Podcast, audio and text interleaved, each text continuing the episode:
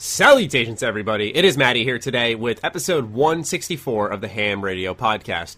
And it's me, Carrick, with ACG. I feel like my nose blocked a little bit when I hit the salutations. I was like, I glitched almost. I was like, salutations. Yeah, I was like, salutations like that. I was like, salutations.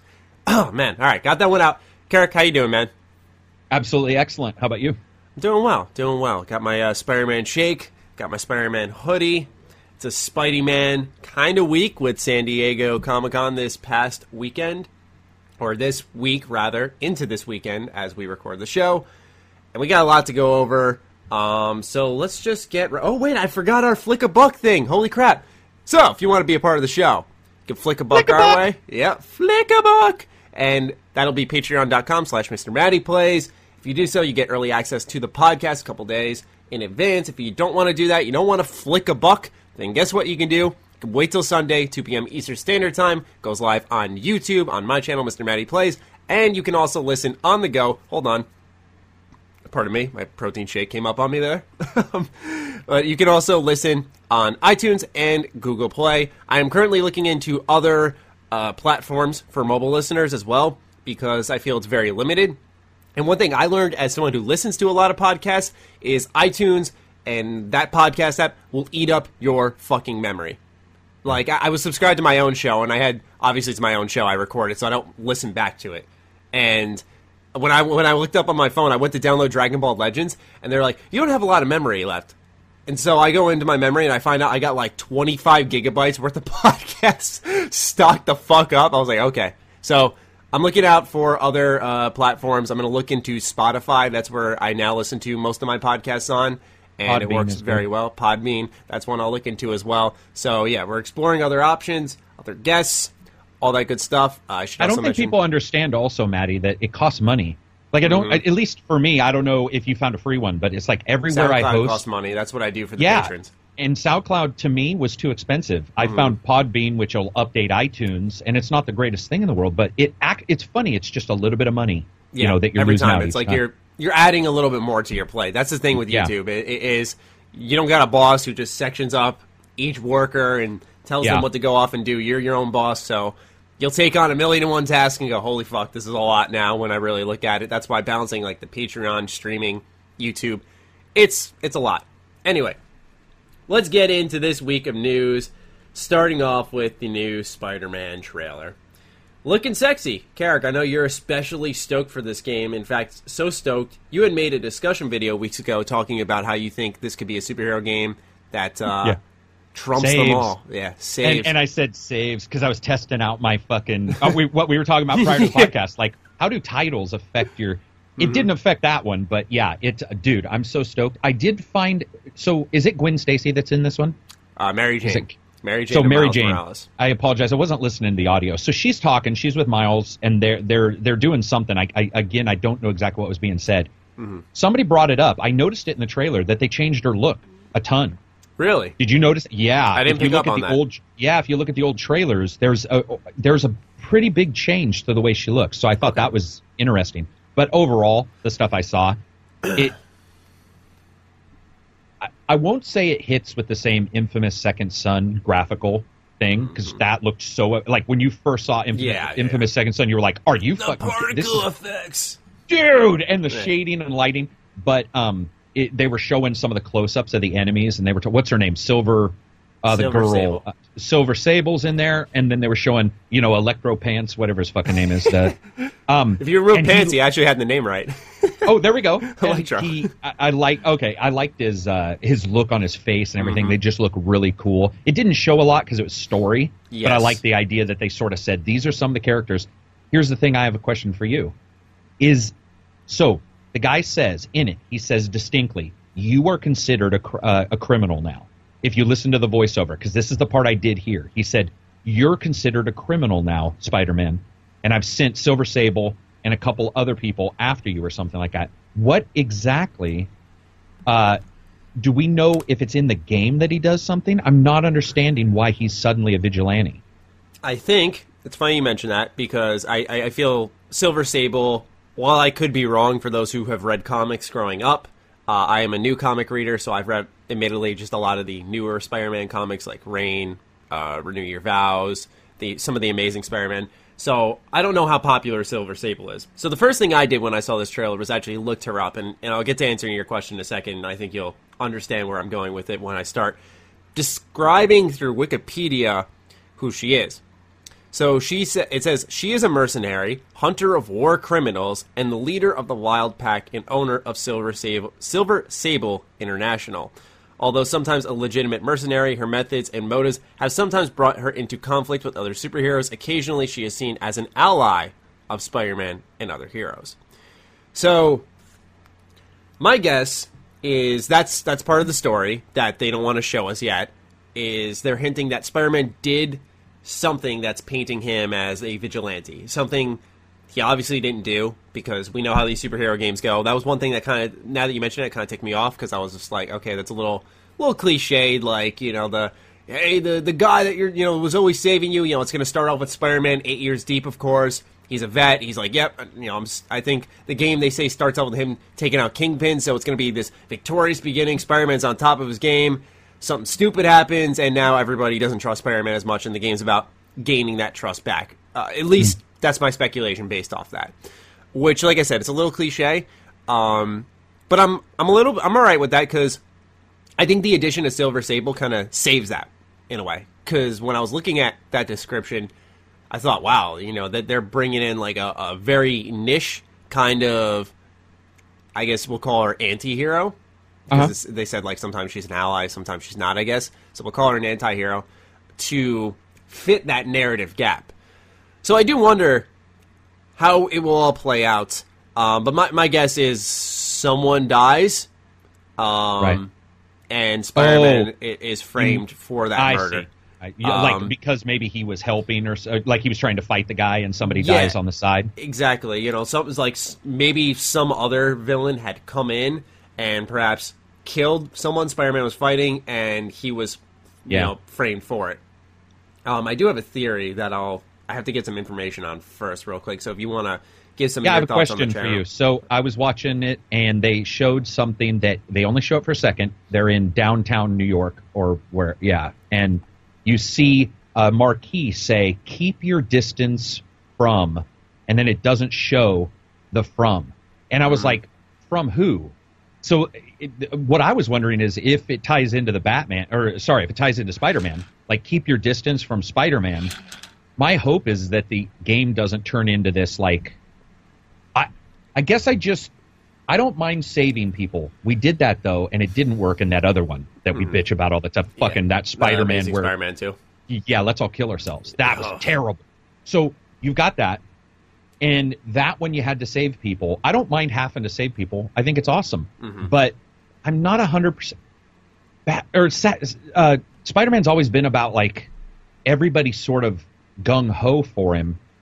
And he's, like, the plucky hero. And I'm not 100% sure I like the idea. If they're putting marquees up that say, like, keep your distance from Spider-Man. Again, it didn't say who to keep your distance from. They purposely cut it.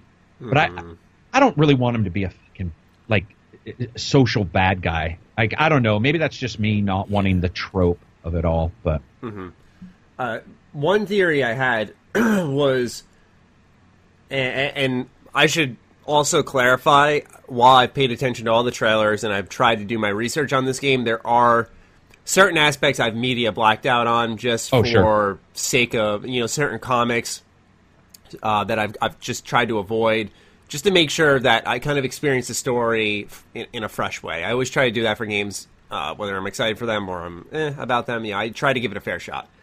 But one theory I did have was, it's clear a lot of the villains are from the Sinister Six, but you don't see all six of them in that one part where it sort of shows each villain. Like the prison one, where like he's fighting five villains at once, but there's just one missing. And there is one point where someone's about to come in, and I don't know if save Spider-Man or whatever, and he looks up and he's like, you, and the trailer ends. We don't know if that's like that sixth member. And my thought is, maybe the reason this is all happening is perhaps one of the Sinister Six had died.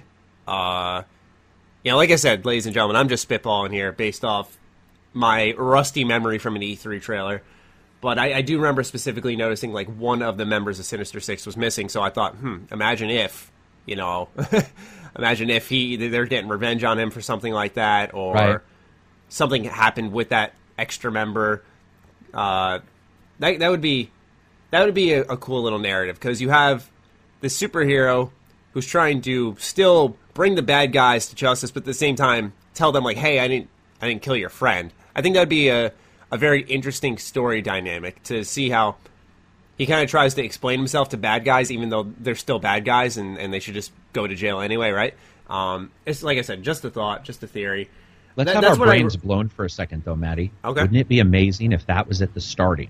So we see it at the ending, and he's like, you. And it's instead at the starting, and it's like another hero, and you can play two-player Spider-Man. You know, mid-theory, I thought to myself, I fucking kill myself. Yeah, man. Mid-theory, I thought to myself, you know, this could be in the beginning of the game. And I want to say it is. It seemed kind of like, when I really think about it now, it did seem like an intro to the game. Because I know for a fact it starts off with the Kingpin. Spider-Man arrests him. So this could be intro area stuff, because I think it was a big prison break, which means the villains are just getting out at that point in time. And if they're just escaping, that's not something that, unless he captured them, put them away, and then they're escaping again, I doubt that's something that happens mid to end game. So it's going to be a blockbuster title, but I'm going to tell you right now, if they were like, you know, a week ahead of time said, oh, by the way, this character you meet is fucking like the Hobgoblin or something, but he's a good guy because of this, or, you know, like some other character that can move somewhat like Spider-Man but explores the world. Shit, dude, it'd be media. It would be a fucking explosion. Like if they were all, I wouldn't be surprised if they were like, yeah, go play Green Goblin. Like you get to see the villain side of things. That would be tremendous. Or even just if you guys were to, like, what if at the starting of that video, if you notice Miles and Jesus, what's her name? Mary Jane. Are talking to him, and Miles says, like, do you hold the... He said something, but that's when my audio was cutting out. He said something about the mic. Like, I think he was talking about cell phone or mic. Like, you have a phone in there. But imagine if all that was at the starting, because they've fucked with us before and put ending stuff at the starting stuff at the ending in a trailer, and instead you're both of those guys. Like, you're Spider-Man and Miles, and you can be both. That's the thing, is that we've seen Spider-Man in action, we've seen Mary Jane in action, and now we know Miles is working directly with Spider-Man. Yeah, true. We haven't seen him in action. And he's been in trailers where the first gameplay reveals Spider-Man. It ends with him with, like, the camera watching Spider-Man fly away. Yeah. And that was when people were like, oh, fuck. You know, can you play as him or something along those lines? God, so I think you're onto something with a little bit of an additional playable element coming in that no one knows about.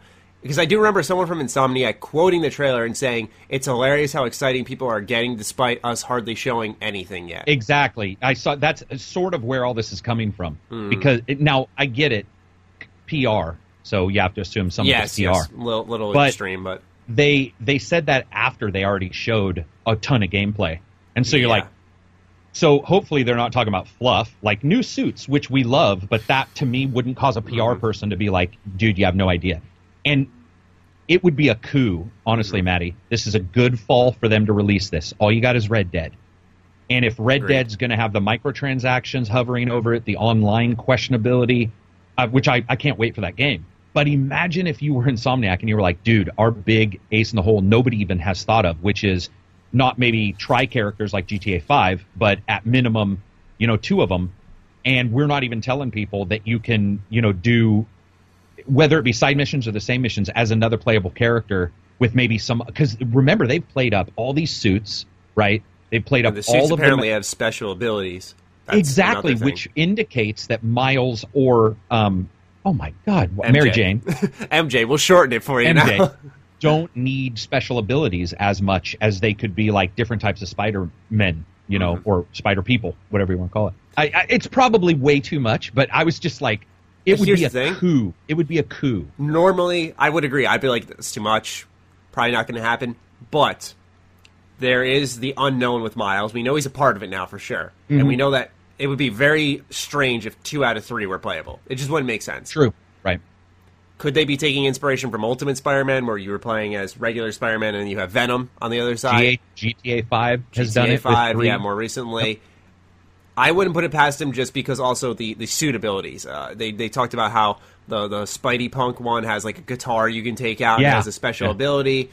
Every suit has a special ability. So if they're going to that length, which I also think is tremendous, mind you, because that's what I've always wanted. I thought they were just going to take the cosmetic route. Like, the original Amazing Spider-Man games by Beanox had a lot of suits, and they were cool to swing around in and fight in, but they were just the suit. Yeah, exactly. I'd love to see what happens if you have the Noir costume on. Do you get special stealth bonuses? Do you get special stealth takedowns? Stuff along those lines. I'd kill for that. That'd be so great. Exactly, man. So I'm curious. I wouldn't dismiss the idea of that. That's what I'm trying to say. Wouldn't dismiss that. Yeah, me neither. Well, we'll see, man. 7 weeks. Do you know that? 7 weeks. Until Spider-Man? Mm-hmm. What fucking month are we in? July, right? End of July. Day is today? What day is today? 19th, right? 20th. And Spider-Man is August when? It's September 20... Oh, September. Okay. September 9th, I think, or something like that. September 9th. It's insane because, again, I've tracked it differently because I wasn't into it until you motherfuckers kept talking about it. and then I'm like, well, maybe I'll check it out. And now, then technically it looks so good and all that stuff. So, yeah, I mean, it just feels like it feels like they're the one company out there that could surprise. Like, we don't see a lot of surprise. Not to be rude, but we don't. Not big surprises. Mm-hmm. They seem like a company that could say, because they're fun. Because they're fun. And that is the thing, is they have fun with games. Like, so EA makes a game, it might be fun, but it's like you almost envision everybody working there not having fun or not considering games as fun, right? Well, yeah, here's the thing, man. Those guys do. Yeah, you look at how much attention this game got out the gate. It was just Spider-Man on PS4. That's all it was, and it got millions and millions of views on YouTube, tons of interest, and they hadn't even shown shit yet. And then they show a little bit something, and that interest pretty much doubles. It's like, how much more do they put themselves in a position where it's like, okay, Spider-Man's a very popular brand. People will buy into it. The game looks awesome. How much do we truly need to show off when we have so many people buying into our product? We show off some of the open world at E3. We showed off Spider-Man, and they don't even know about this potential gameplay twist, late game or whatever, that adds a whole new element to the game. I think... it's a really unique setup, and it's one that only out of a very small, specific amount of franchises could a Spider-Man game pull off with this kind of attention. Yeah, I wouldn't put it past them.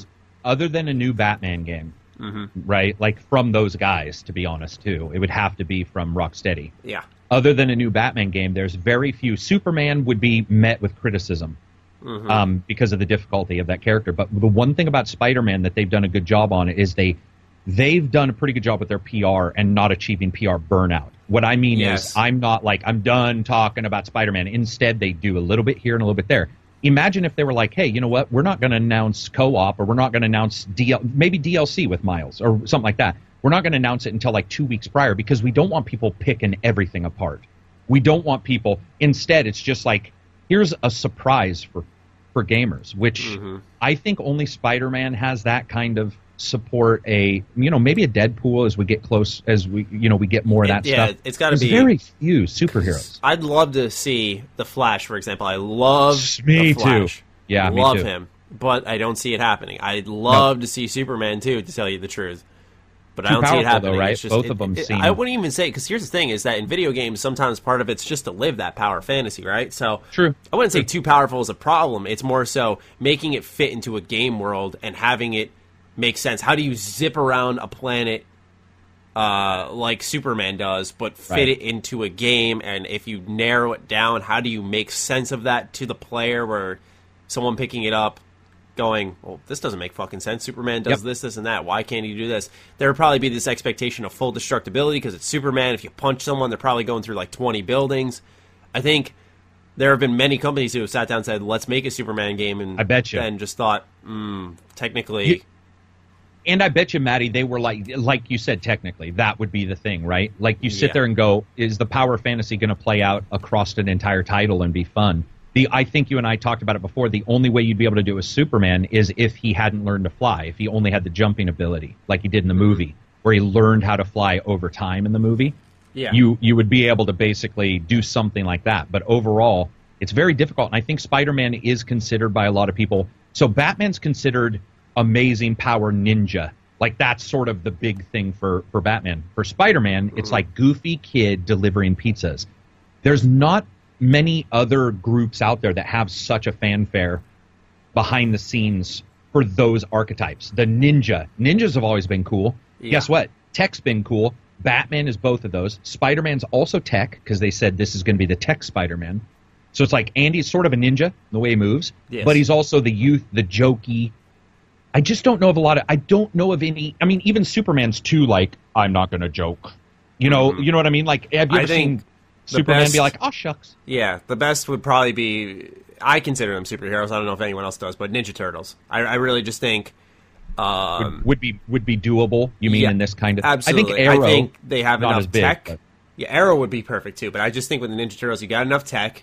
You know, they got their shell cycles, they got the shell trucks, they got... Variety. The variety there. You have gameplay styles right there, yeah, with Raphael, more of a beat-em-up, up-close, brawler kind of guy versus Michelangelo, who's speedy. You got the humor of the Turtles. You have an open world in New York City.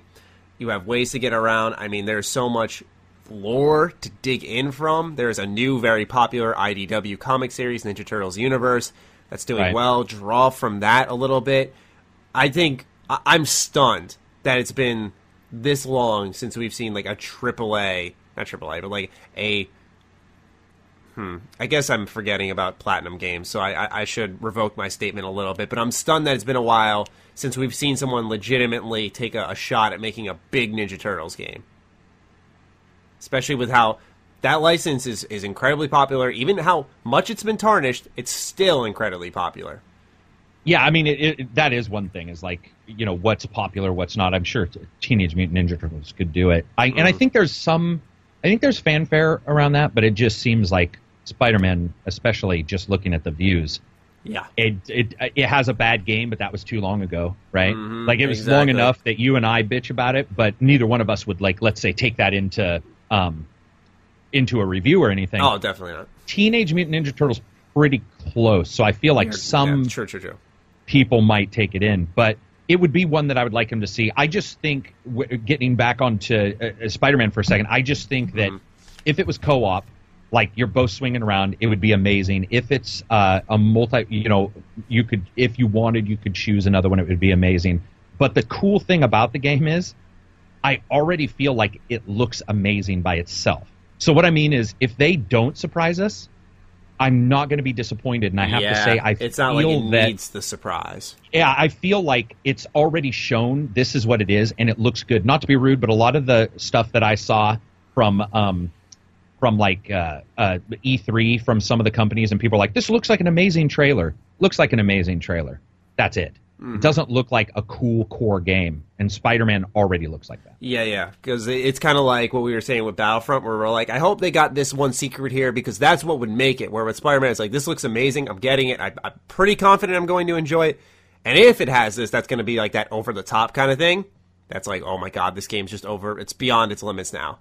But if it's not there, it's not like, you know, that's our expectations, that's our speculation, it's not going to factor into the game. So we'll see in 7 weeks how Spider-Man turns out. I'm very pumped for that one. Here's a bit of a surprise. Halo has no plans for Battle Royale. This article comes from GameSpot by Eddie. I apologize if I mispronounce your last name. Makuk? I apologize. Anyway, Halo developer 343 Industries has no plans to introduce a Battle Royale in Halo 5 or Infinite, it seems. Halo franchise manager Frank O'Connor said on Twitter that the studio is not currently working on a Battle Royale mode at all. That said, O'Connor pointed out that Halo 5 Forge's tools are absolutely robust enough to make a Battle Royale-style mode, though it would be impossible for it to accommodate 100 players like PUBG or Fortnite. We are not currently working on a Battle Royale mode, O'Connor said. If you want it, make a version in customs with elimination as a basis. Obviously, it'll be comprised in terms of size, but you can make something similar now. In another tweet, O'Connor said he has zero objection to Battle Royale as a mode. He pointed out that Battle Royale has been around long before PUBG and Fortnite, though it is more specific and focused these days. I'll tell you right now, the only BR we're interested in is the battle rifle, the original BR. So calm yourself, Easterling said, according to Destructoid, during a live stream by 343. And yes, that wraps it up. So in an era where we're seeing as many multiplayer games as possible, GTA 5 DLC, Call of Duty, obviously Fortnite, PUBG, you know, it's the era of battle royales, and one of the big and Battlefield, I apologize. And in an era with that going on, one of the biggest first-person shooters is saying, no thanks.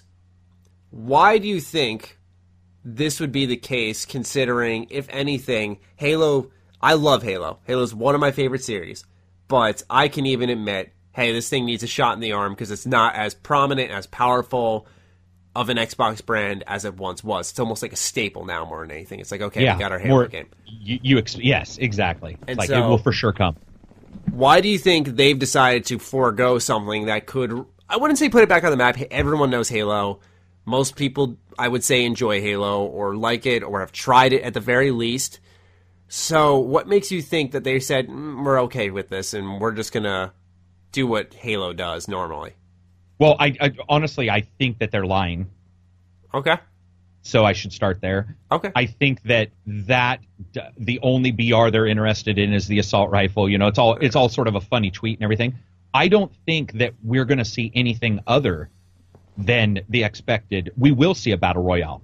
I just believe they're going to call it something different, and it's going to be PR speak, where they're like, no, it's called Infinite because you have infinite reserves, and anybody who joins can just join in at any time. Or so, I don't think there's any problem with putting battle royale if it works, right? And I think in a game like Halo, it could work tremendously well. If you had, the Covenant, and you had the Marines, and you had all these different battles going on the different areas, I think it could work really well. I just personally don't believe them. I just think that they walk around it, and that we will see something. The Infinite, what else could Infinite mean?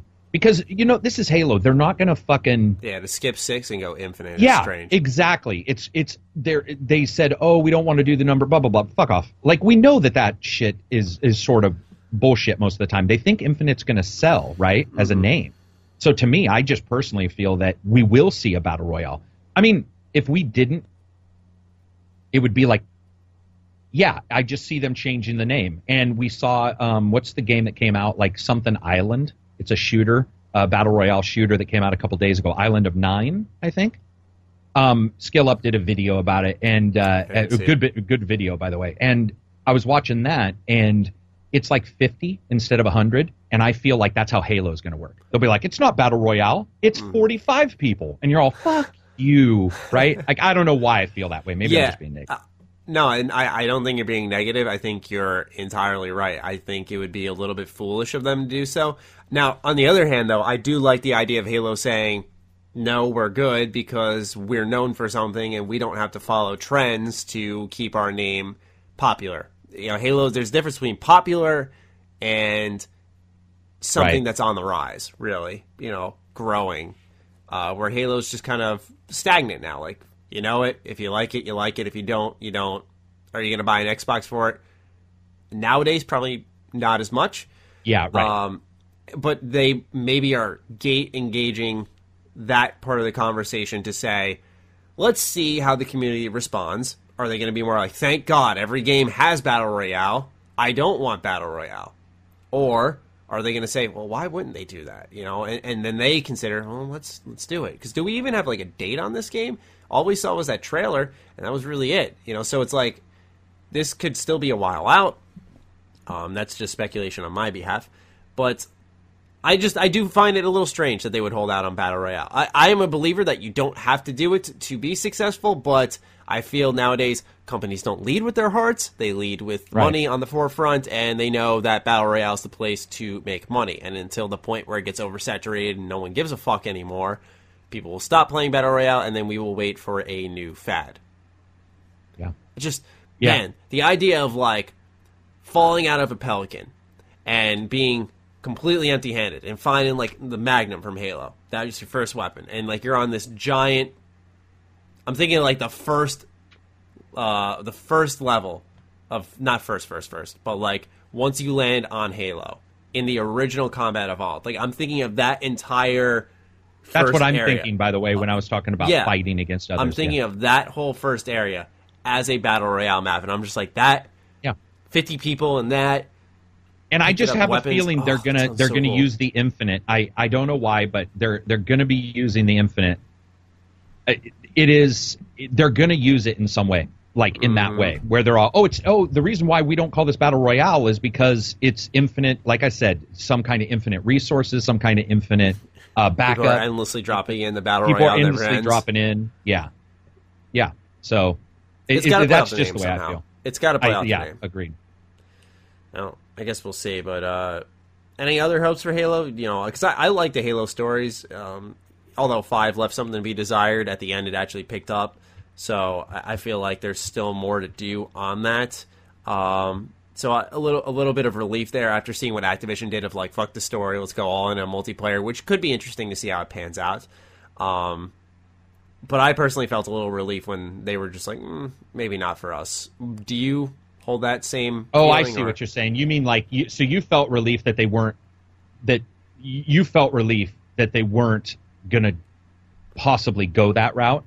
I wouldn't. Like you were sort of hoping. I want them to do what they feel is best for the game because I feel like that's when the best work is created. But I also did feel a little bit of like, because I didn't want them just to drop the Halo story. I know 5 ended on a cliffhanger. A lot of people were salty. I was like, okay, I'm salty too, but I feel they'll complete it in the next Halo game, and I want to see it completed. That's the thing. You know, I want to see them see it through. Okay, so yeah. That's the problem with Halo, though, because they did burn so many bridges with, like, Master Chief Collection, and the last game, I feel, burned a lot of people because they were like, who's this guy? It's not Master Chief, blah, blah, blah. Yeah. I personally feel that the way they could do well, there's two ways they could do well. One, they adjust the way their game works, and they do a Battle Royale game. Well, also a single-player game, but something like that. Or the other way is to just do a full, still be able to do co-op, still have some multiplayer that we're used to, but do an insane single player. But to me, I don't know. I like a lot of Microsoft's games, even though they're buggy. Like I liked State of Decay. Wasn't a fan of Sea of Thieves, but so I like something. Forza's looking good. So I don't know if I necessarily trust them to go against the grain, let's say, and do an amazing single player game. I don't know why. And I hope to be wrong. I hope that it is all that. But to me, it feels like they don't really know what to do with that. And what we're going to see is a single-player game. But the major crux of this Infinite... I mean, how else do you sell Infinite, Matty? The wording. You could sell it as traveling around a procedurally generated galaxy, like No Man's Sky, and killing all the flood in every complex or something. But what does Infinite mean? What's Infinite mean to you? To me, it means infinite gameplay. That's the thing, what the word means to me. Yeah, no, I agree. That was my instant thought as well. It's, you know, it's crazy to think of. Imagine like Halo being open world, like you said, and you're just infinitely exploring that universe. I don't know, because I feel like they've had good ideas. Like I thought I think it's called like the war mode in Halo 5. Like how it was like big team battles and... Yeah, big team battles. And I thought that was cool. You know, so I feel like they got good ideas for the series and where they need to go with it. It doesn't change that I was awful at Halo 5. But, yeah, I mean, it'll be interesting to see where they go with this one, especially with no Battle Royale. It seems that they have a vision of their own. Maybe they're trying to craft out their own section of the internet and kind of like how Battle Royale has. We shall see. Next bit of news... Microtransactions have been removed from Shadow of War. Yeah, I saw that. When the hell did this game drop, man? Like, what, last October or something like that? Yeah, and boy, did it come and go, right? Yeah. Absolutely, dude. That's why when I saw this, I was like, I actually might play it now. Do you feel it came and went because of, like, Star Wars Battlefront 2, the microtransactions? Do you think that's why it came and went? Like, I feel that Shadow of War came and went because... it wasn't that amazing of a game, truth be told. I really think they didn't do what a sequel was supposed to do in Evolve. They just kept a lot of the mechanics. Yeah, right. The Fortress battle just wasn't enough. to push people over and go, okay, that's why I'm getting it. You know, Middle Earth. What's the first one? Shadow of Mordor. Totally different scenario. We hadn't seen a Lord of the Rings. I can't speak right now. Fuck. Lord of the Rings game like that. Yeah, we never seen anything quite like it. Nemesis system was fresh, brand new. Once again, nothing like it. Combat. This is at a time where the Arkham combat was not oversaturated. I still think now it's not as bad because there's been a brief break from that. So at that time when you had hardly any games with the Arkham combat system, and the one other game that did have it involved you cutting fucking orcs' heads off, I think it was just a really good mix that resonated with a lot of people, and especially people who enjoyed the movies, like myself and others. Mm-hmm. Whereas Shadow of War, it came in, it's like, yeah, we got Nemesis system. It's like, okay. Yeah, we got this free flow combat. Okay. It's like, what's new here? And the fortress battle thing, that is new. But like I said, was it enough? That's the big question for a lot of people. But also there was the microtransactions that were really giving them trouble during their PR cycle. Instead of promoting the game, instead of talking about what maybe could have been new or used to discuss what's new. They were stuck in the grind of discussion. They were just stuck in constantly re-explaining themselves. Every interview with every developer, they'd ask the same questions, retread the same ground, but the big question, the big title of the videos or the articles would always be about what the developers have lately said about the microtransactions in the game. So now they're fully removed. I skipped the game originally. I think you did too? Yeah, I played some of it. Okay. That was it. Does it make you want to go back? No, I would actually agree that... So I thought the first one was cool because of various little elements, but there were some other issues with it. But I liked the plan. Two, to me, man, the microtransactions, and it was just like, you could literally smell the grind. I mean, they try. I don't know even what they were thinking. I would love to have been in the PR development and discuss how they thought what they were saying was ever going to play out well. And the way that the game is already grindy. That's the problem. So it's a lot like a Mad Max. It's a lot like a Batman. It's a lot like any of those third-person open-world games where you know you're going to be defeating people to get unlocks, so forth. But they added their microtransactions fucking directly into it. Yeah. Like they were just like they had a beeline and they're all, let's aim for the gut on this one, and they did, and it caused me to just go, eh. And I could tell even in the small amount of time I played, I say small, but it was like 20 hours, and it already felt like you could feel the grind, especially around the 20-hour mark, where it was like things just took longer. Like, then I felt that you could already feel it was like starting to change and adjust. Yeah, and you were like, oh, no, this is not exactly what I feel is going to be great at 40 hours or 60. And most of the people I talked to, not everybody, no, pretty much everybody. I think there was one or two that didn't agree with me, but most of them stated at the very end it was tremendous grind. If you wanted to, like, I guess I wouldn't say 100% it, but if you wanted to do well at the end. So. Yeah, I had a friend who loves Lord of the Rings and The Hobbit, and bought it, and he was just like, this is such a fucking disappointing grind at the end. Like, that's the thing. And there are such things as fun grinds. We had talked last week about when's the grind okay, right. And there are such things as fun grinds, but when there isn't little goals doled out along the way and rewards and new things... It just becomes tedious, especially when it's just like the end goal is like get a little cutscene at the end of the game for the ultimate ending or whatever. Well, it's a little bit like anybody who's ever dieted or let's say worked out. You got your green belt, I think you said recently in Taekwondo. Orange. I apologize. So let's say somebody's in martial arts or what have you, and they're just practicing, but they're never given a belt or they're never even told how well they're doing until like their black belt. That would be a fucked up way. I mean, if they were not given any feedback. And that's what a lot of gamers forget. Good. Yeah. Or imagine trying to lose weight, but you're never able to look at the, you may feel some adjustments, but there is no milestone, and milestones are incredibly important for people. So you can measure movement. Am I wasting time? I don't know how many games you've played where this has happened. It happens to me all the time, where I'll play a game and find out I am doing the inconvenient route. The route is not as maximized in, let's say. Oh, you mean XP like or there's skills. Like a way you can do it where you get like 5,000 XP every minute or something like that, and you're doing something that's or like 5,000 XP every 15 minutes.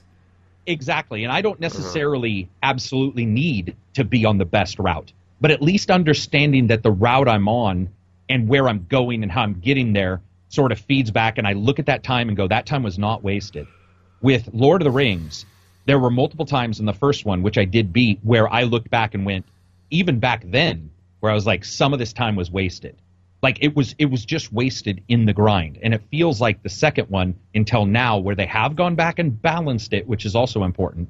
They not only removed the microtransactions, but they actually programmed in changes to the way things are given out.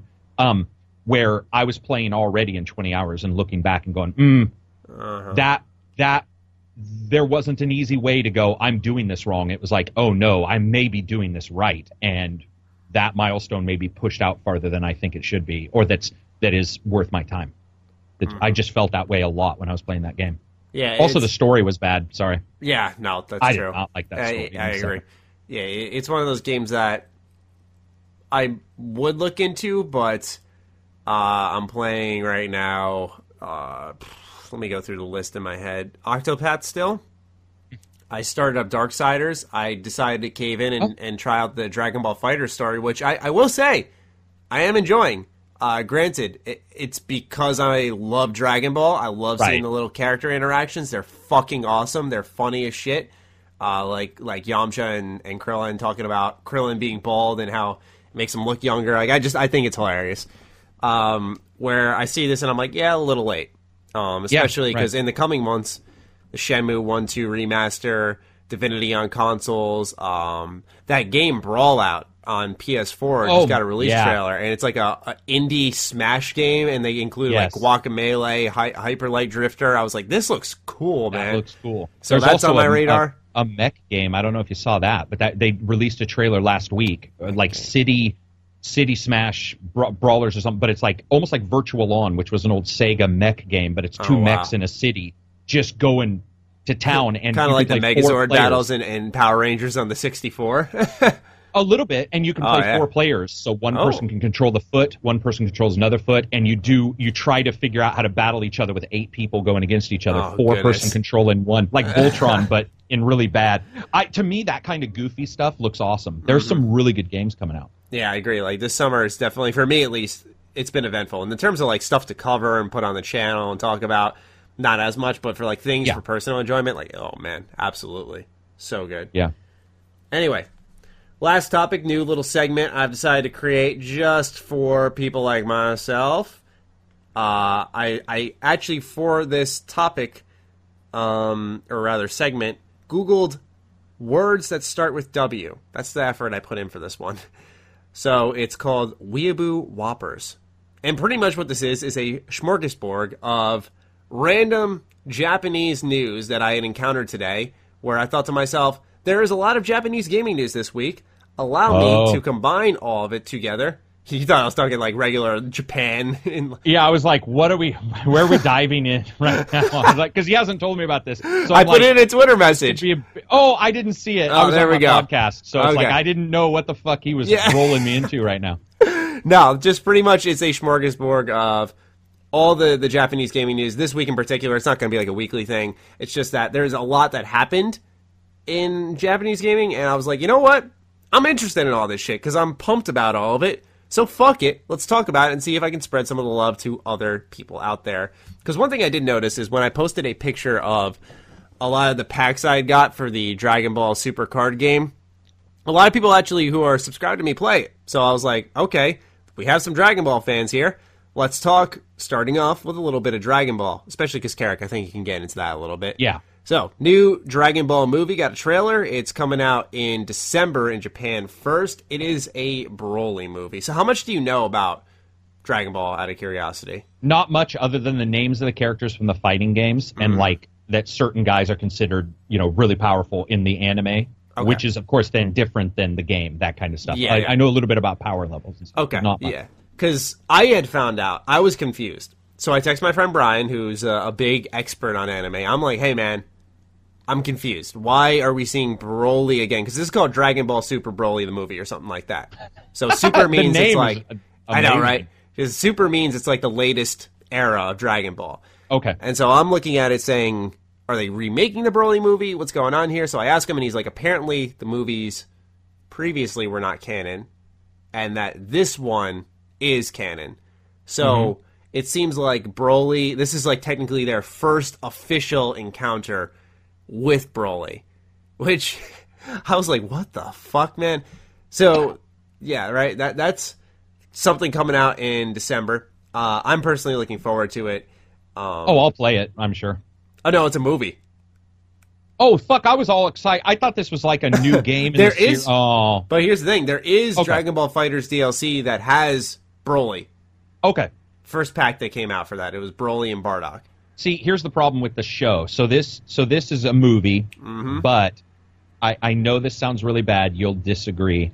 I have a very big problem with subtitles, so I like to listen to the English voice actors. The reason That's not why wrong. I do the same thing with this. Okay, I have a difficult time because I'm constantly reading and looking up, and I find that my attention is broken.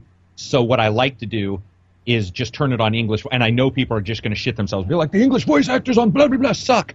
I know that people get that, but for me, it'll be difficult unless there's, I'm hoping right away there'll be an English version of this. Yeah, because there was a Japanese trailer like the night before, and then the following, like 12 hours later, there was an English one. So I imagine it's within a month. We'll see. Then I'll watch it for sure.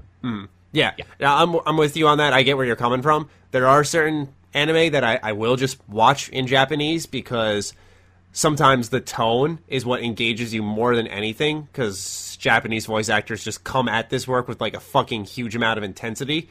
They're supremely talented, where sometimes for example, Octopath Traveler, it's even got I'm pretty sure I recognize this voice. It's got my favorite voice actor of all time, Yuri Lowenthal, in there. And even then, I'm not playing it on English because I played it on English during the demo. I played it a little bit afterwards, and it was just flat. Nothing about it had intensity. But, when you amp up your attack with, for example, Tyrion the Thief, you get that really loud, like, oh, like fucking guy's actually about to kill someone type of scream. And, I don't know, it reels you in a little bit more. So I get where you're coming from, totally. And I have done that many times in the past. For those who really want to be disappointed in me, and this will even out the distribution of hate here, Carrick, I had watched up until the past, 5 episodes, I watched My Hero Academia in English all the way, which I think has a pretty good English casting, but a lot of people are just like, what the fuck, man, Japanese is way better. I get it. Well, so I have a question for you, then, and I know we're thinking about doing a slightly shorter podcast, so finish this. No, dude, go on. But... So here's the thing. I can't understand Japanese, so I don't know where the inflection is. Does that make sense? Yeah. So I know what you're saying. If I'm watching, I think that would work because you're watching. You can see the guy freak out. So now you know the inflection is in this certain place. But because I know that for example, their language structure sometimes is reverse of ours. Yes. So in certain circumstances, so sometimes the circumstances where, let's say somebody freaks out, might actually be freaking out about the bread and not that Maddie showed up, right? So they're like, bread, and I'm like, bread? What the fuck? Why is everybody excited about bread? So that's what caused me. I used to watch because I'm a huge Robotech fan, Macross fan, so I was into that shit. A lot of the more obscure, I don't even know if they're available anywhere. Mech cartoons when I was younger. And a lot of them were Japanese subtitles. And I would literally write out like this. I would watch a cartoon and I would write out what was being said. And then I would just watch it. And then occasionally look back and go, okay, I know what was being said at this point. I would almost have to watch it twice. I don't know why. I'm not good. I think it's because I listen to voices so carefully that when I started to see them not match up. Yeah. And when they wouldn't match up, it would cause me to feel like I was confused about the entire thing. Oh, yeah. It's I don't know something that demands, I think, a subconscious focus that you're not really aware of, because I'd actually just yesterday, it was the first time I sat down to watch anime outside of My Hero Academy in a long while. And so I sit down, I'm watching it in Japanese, and I'm just finding these sentences on the bottom are just flying by before I can even read them. I'm like, what the fuck? Why am I not? Because I'm listening first, then trying to read.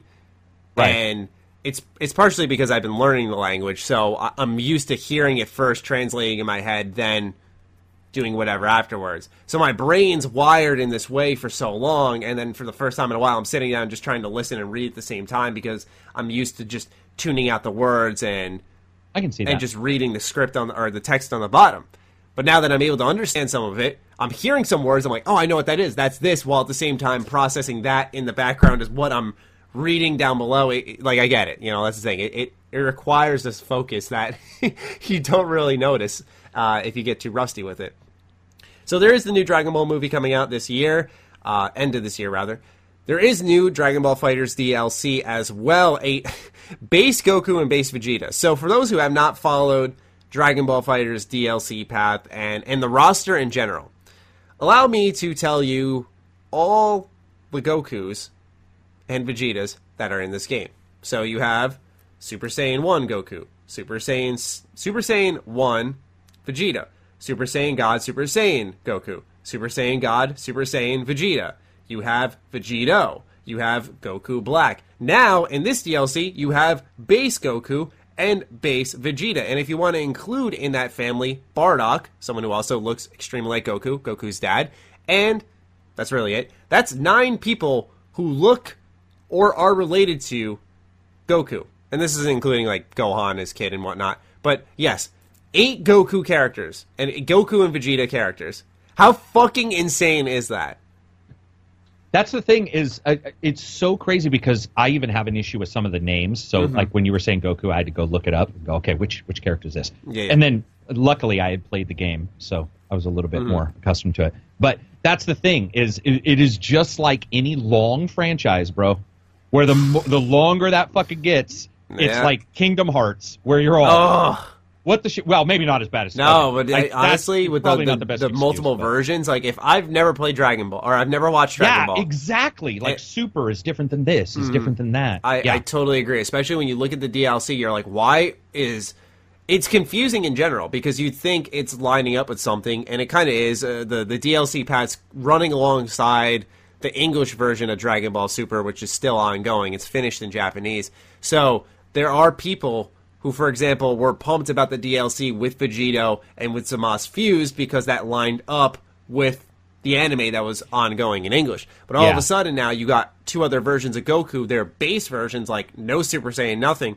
And people are probably looking at it like, what the fuck, man? Like, are these guys more powerful than X and Y that came out earlier? There's this it's always weird confusing. Polarization. Yeah, it's fucked, really, when you look at it.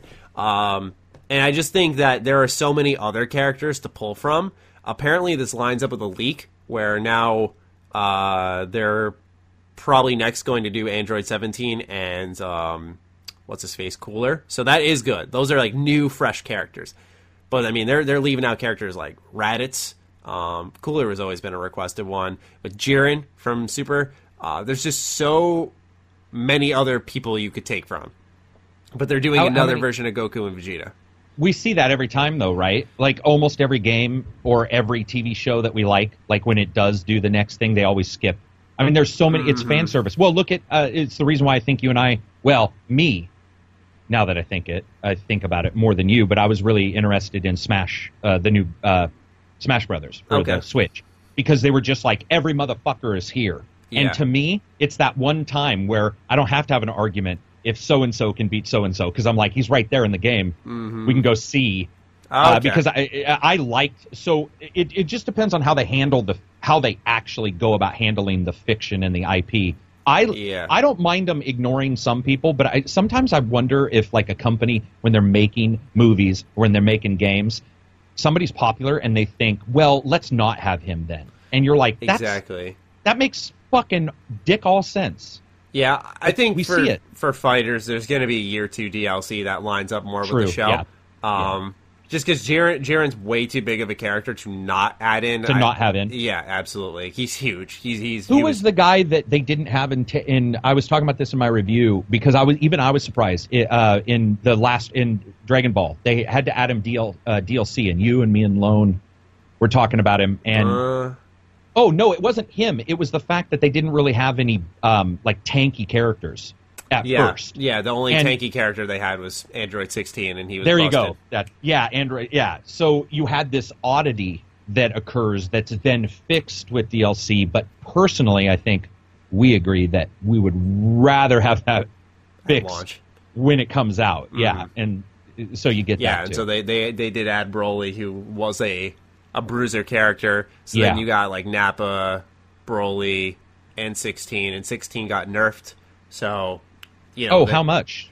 You know? He I think his super armor, which is like his B attack or his circle attack for those who play, like his heavy, it used to go through pretty much anything. So you could nerf 90% of attacks coming your way with that and hit someone even though they shouldn't be exposed because they made the right choice. And I think with like key attacks or something along those lines, it still hits him.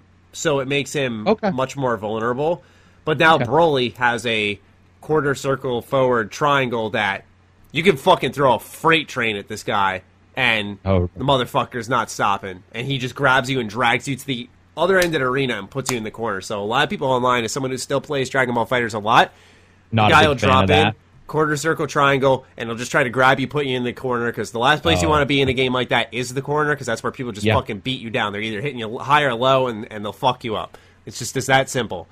But yeah, that's the new DLC. For those who are actually curious, Base Goku has a cool ability that's much different from any other character in the roster. It kind of works apparently like X-Factor in Marvel vs. Capcom, where as teammates get KO'd in the battle, Goku's Kaioken powers up. So he comes in stronger, apparently. So there is this unique mechanic to him that no other character in the game has. So that does make me a little more excited. I would actually like a game where that happens all the time, Matty. Mm. I actually, balance is probably fucked now that I think about it.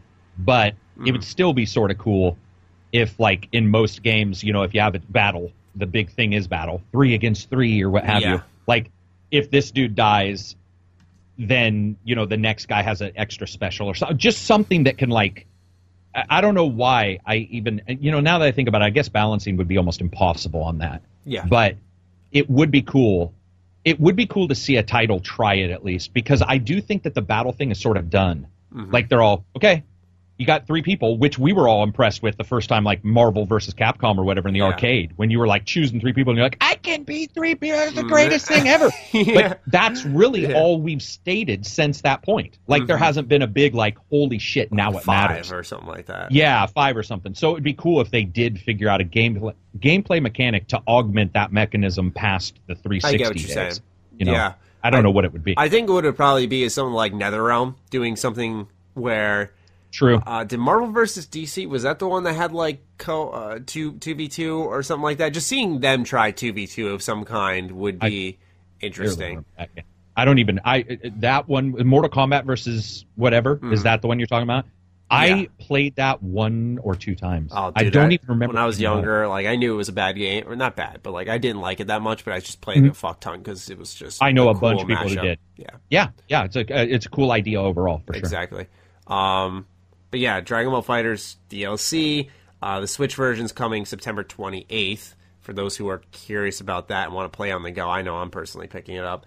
And the last bit of news, I was just talking about My Hero Academy, and there is a new game that I'd actually talked about on our episode with Fightin' Cowboy about My Hero 1's Justice. I said this is now one of my most anticipated games of the year because it's very true to the show. It's also incredibly current with the show, and it adds a lot of cool mechanics, and they just released a features trailer where they show off pretty much all the modes and stuff in the game. And for a fighter, I was impressed because there was a story mode that shows not only the hero side of things, so Izuku's story and his friends, Izuku Midoriya is the main character, by the way, but also the villain side of things, which is something that after playing Injustice 2, I had really appreciated getting that perspective, that additional content, especially with how they are almost doing a Persona-like approach to the presentation with the game, because it's a My Hero show. It's about going to a superhero school and becoming one. It's very comic-styled, and a lot of the HUD represents that. So you'll see comic panels in the cutscenes and cool. Comic scripts. Very cool. It's very cool, yeah. I really like their approach to that. There's a mission mode with challenges, which is once again something I really love, especially since Mortal Kombat 9 with the Challenge Tower. So I love seeing mission modes in fighters. There is a customization thing akin to Tekken 7, more recently than anything I can think of, where you can just deck out your fighter with whatever you want. And I think that about... You can battle online, of course. That about covers all the bases, though. That drops October 26th, I believe, and that's on Xbox One, PS4, and Switch. Once again, that's one I'm particularly excited about. What's cool is something you said, because I don't know this anime at all, but something you said that interests me is you said it's current with the current fiction that's like in the anime. And I cannot tell you how upsetting it is when you play a game that is not. So if you a movie-style game, it doesn't matter. Whenever I start, Attack on Titan 2 did a terrible job on this with matching up the exact time frame. Yes. One was fine, but two was like, they lost their fucking minds. I have no clue what they thought they were doing. Yeah. You're, I think, one of the first ones to alert me to that because I didn't get a chance to review it. And then I went and checked it out. I'm like, what the fuck is happening? It was very disappointing. And so to me, anytime they're like, listen, and I get that it's difficult because you have to time your development in a weird way. Yes. But I love the idea because I also feel that there's a chance that if that happens, I have a higher chance of checking the anime out because I can't, for example, Dragon Ball, there's 80 fucking versions. So it's like I have to and there's like hundreds of episodes to invest yourself in. Exactly. But something like this, whether maybe they do a cutscene that's starting to tell you everything or whether they don't, I at least feel like it's current. So maybe you and I, when we talk, I won't sound like such a dumbass when I say, blah, blah, blah is cool. And you're like, dude, he's dead. I will say that if you're interested, I wouldn't watch the features trailer because there are show spoilers there. But what I can say is as a very big fan of the show, it's pretty much lining up with exactly with where the show's at this point in time. Like the beginning of this trailer I'm talking about was based off an episode that just aired, I think, 4 weeks ago tops. Yeah, see, like, that's unheard of almost. That level of currency. Yeah, it was like I saw it and I said, no fucking way. You know, it was tremendous to see because, like you said, you've never really seen something like that. So as a fan of the show, I mean, put it this way, they even have things in the game that have yet to be revealed. I won't spoil what, but there is something with a certain character that I was playing on the E3 show floor. I did a super move, and I learned something about a character I kind of wish I didn't know. I was like, holy fuck, man, like, this is dope. I can't wait to see how it plays off in the show. So they're that ahead, where that's probably many episodes down the line. Right. And, oh, man, dude, I just... I can't wait. It's very cool to see. Hopefully, I know it'll be hard, especially because some movie and TV show companies don't have their own developers. But I would love to see more of that occurring, where like things sort of match up in the world and stuff like that. I would kill for that. A matter of fact, to me, it's sort of the de facto, unless you're doing a prequel. Prequels are also fine. Well, yeah, the thing is, you have content restriction like Attack on Titan 2, where they literally took the whole first game and its story, and that was about 25 of the 30 missions, and the last couple of missions were about what happened in Season 2. It was really, really fucking disgraceful, honestly, as far as I'm concerned. Yeah. That's bothersome. And so that's why I'm really happy that, you know, My Hero Academy, it's pretty new. And I was thinking, like, when the game was first announced, like, okay, it's probably going to be like a 15-character roster. It's going to cover, like, the first season and a half. Right. But the fact that they're all the way into Season 3, they got all these characters, minor, obscure ones to major ones, fucking awesome, really. It has me excited, especially because it's like a 3D anime fighter, which kind of reminds me of one of my favorites, Clash of Ninja, the Naruto games. As a kid, I adored those, so... I'm particularly pumped on that one. I'm actually more of a fan of the 3D games if you're doing superheroes or doing even more so than Injustice. Like, I loved Injustice 2, but it feels limiting in a way. It feels limiting, and you're talking about guys who fly and everything, and you can see that in their cutscene special. But to me, I don't know why, I just love the idea of big open battles. And what's the 360 one I reviewed? Oh my god, I always forget. The Dragon Ball, it was 3D. Is it a really bad one? No, it was Xenoverse. Raging Burst? It was the one like 3 years ago. Oh, yeah, Xenoverse. So it'd been like maybe the original. I think that one was 3D. Xenoverse was 3D, yes. Sorry, and it was I was thinking far back. No, that's all right. And it was one of the first ones where, like, because a lot of 3D, there's not a lot of 3D fighters, unless it's that kind of stuff. And they did it, and I was really a fan. And then Dragon Ball, the new one, came out, and they were like, it's 2D. And I was all, I actually found myself going like... Really? Oh. Yeah, because... once I saw that art style, I was in. Well, okay, no, art style for sure, but it does feel like I constantly want to step in. For example, Virtua Fighter, when it first came out, didn't really have a sidestep move, and once they added it and you could sort of twist, it was like my brain exploded. I was like, oh shit, there's a other dimension that, and so I'm not saying I don't like them, because I really like The Last Dragon Ball. It's just that I do feel at times contained. No, where I'm like, get what you're saying. I want out of this. You know, I've been playing a lot of fighters lately, and I've mainly been bouncing between Dragon Ball FighterZ and Tekken.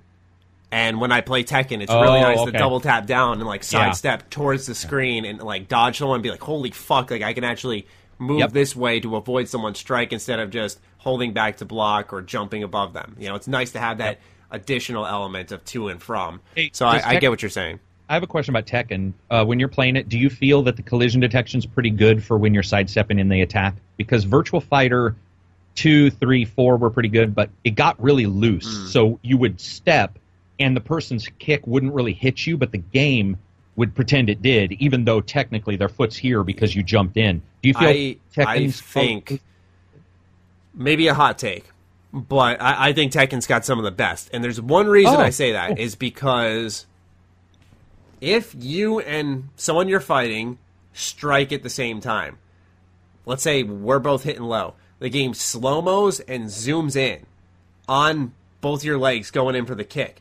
And it shows frame by frame who strikes first. Right. So I think it's got some of the best because they show right there in slow-mo, like, oh, his foot hit right here, but your foot was like a hair away, but his hit first. So... I think Tekken, has some of the best. Nothing infuriates me more than like a sidekick hitting me when I'm angled completely off. And unfortunately, my favorite game, which is Virtua Fighter, the last one, was really lenient with that, and it was happening all the time. Yeah, it really pushes me away. I'm going to be honest, I stayed away from Tekken because I thought it was going to be bad, so I'll probably... I love Tekken 7. Okay. I think it's a very fun fighter. A little... I wouldn't say light on content, but light in the terms of single-player story is like 4 hours. And it's not good. If you're buying it, like, you should just play online, play the survival battles, dick around in the mission mode, mission mode, dick around in the practice mode. It's not very, like, content-rich. It's just it's a very sound fighter as far as I'm concerned. How many fighters would you say? 30s? Gotta be. 30, 40? Yeah. And I know the Krayta characters. Yeah, robust. That's there too. It's pretty deep. Yeah. I like that a lot. It's a tremendous fighter. It was in my top 5 last year. I really like Tekken 7. Matty, did you feel that Mortal Kombat or Injustice was missing something because you couldn't create your own superhero like I did, or did that not bother you at all? I was so disappointed. I just. My biggest gripe, and I feel like I repeat myself a lot with Injustice, is always the projectile. The projectile shit, man. Every time I mention it, you're like, nah. I just got it. It's. I don't know if it's a design flaw. If it's fair enough to say that because it's constantly abused. Yeah. So whose fault is it if the developer doesn't realize it? Right. Yeah. Right. Theirs, by the way. Yeah. That would be my answer. I would say so, but some people have told me before, they're like, Matty, why don't you just burn roll out of the corner? It's like, I shouldn't be getting fucking sniped across the screen by Deadshot a million times where I need to burn roll to get to him. You know, I feel like that shouldn't be such a powerful move. Like, there should be because, for example, in Dragon Ball Super, or not Super, Dragon Ball FighterZ, like, one of your best moves is your heavy, because if someone's dashing at you, if someone's key blasting... your heavy just cuts right through it, and you start a combo right off the bat. It's a wonderful move. For sure. But if you whiff that, you're wide open. That's the thing. And it's like, I feel like if you're taking a knee and shooting a weapon from across the stage, there should be that, like, 1, 2, 3, like, readying up. Where I'm also under the opinion, dude, that they need to start figuring out with projectiles, like, can you do it a ton of times? Like, do you have a thing where you can only... you got to reload.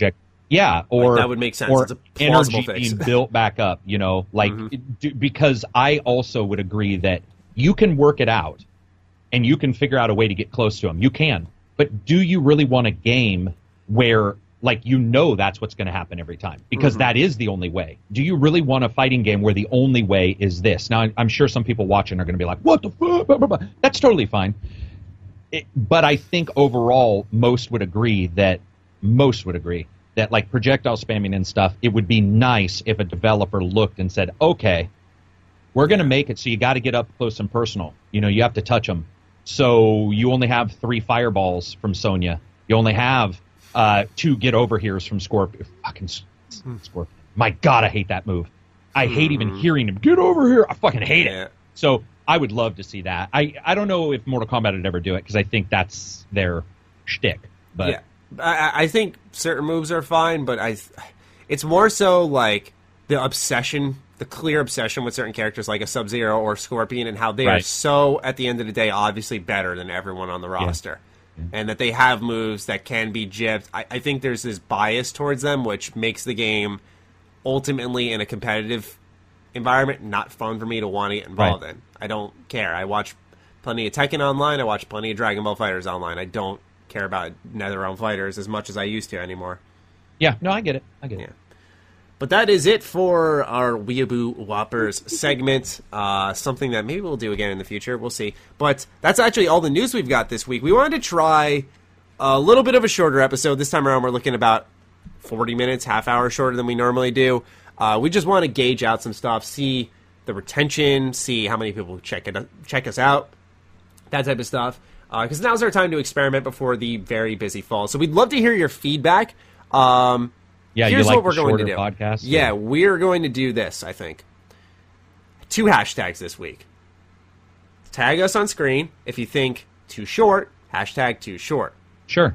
If you think the older podcasts were too long, hashtag it too long. Let us know. That way we can see it and kind of gauge off through that hashtag alone. And then feel free to add any feedback in general.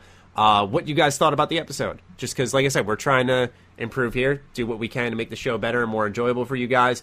As someone who listens to a lot of podcasts, I know that sometimes the hour and 10 minutes threshold is pretty convenient, and we definitely sit around closer to 2-hour range. So we'd love to hear your thoughts, and let us know. Carrick, any final words? No, I would agree. I think it's like, this is the amazing time where, and I just got some shit on my channel where people are like, I can't believe he's playing like Pool Panic or whatever. Where are the big games? And I'm like, exactly. Where are the big games? They're not here right now. So it is a time to test things and sort of see what works. And and to me, I think the podcast, even more so than the normal Bethesda stuff you do, podcasts, most of them are consistent. They may not all show up, but it's like, what we need to know sometimes is like, does the title, oh, that's one thing we were talking about. Yeah. Like, you know, I would love some feedback on like, what do you want in the title? Because that would help Matty figure out like, okay, does he point out just Bethesda stuff, which would be weird, but it's like, what do people actually want in the title? So they know what causes you to click it to go, this is, you know, because I mean, I don't think he wants to put best episode ever. Like that would be weird. But it's God, it actually happened. Yeah, find out. If we knew, oh my God, you'll be shocked when, if we knew what people want to click. Same thing happens on my podcast where I'm not 100% sure, but I know people do click things more often when certain like things are talked about. And it would be nice to know what those are so we know how to trigger you to want to watch it. Exactly. It's more so, what news do we want to prioritize, cover? Yeah. We usually have a list of news. It's like, what do we want to have our headline be? What do we want to have be our primary focus?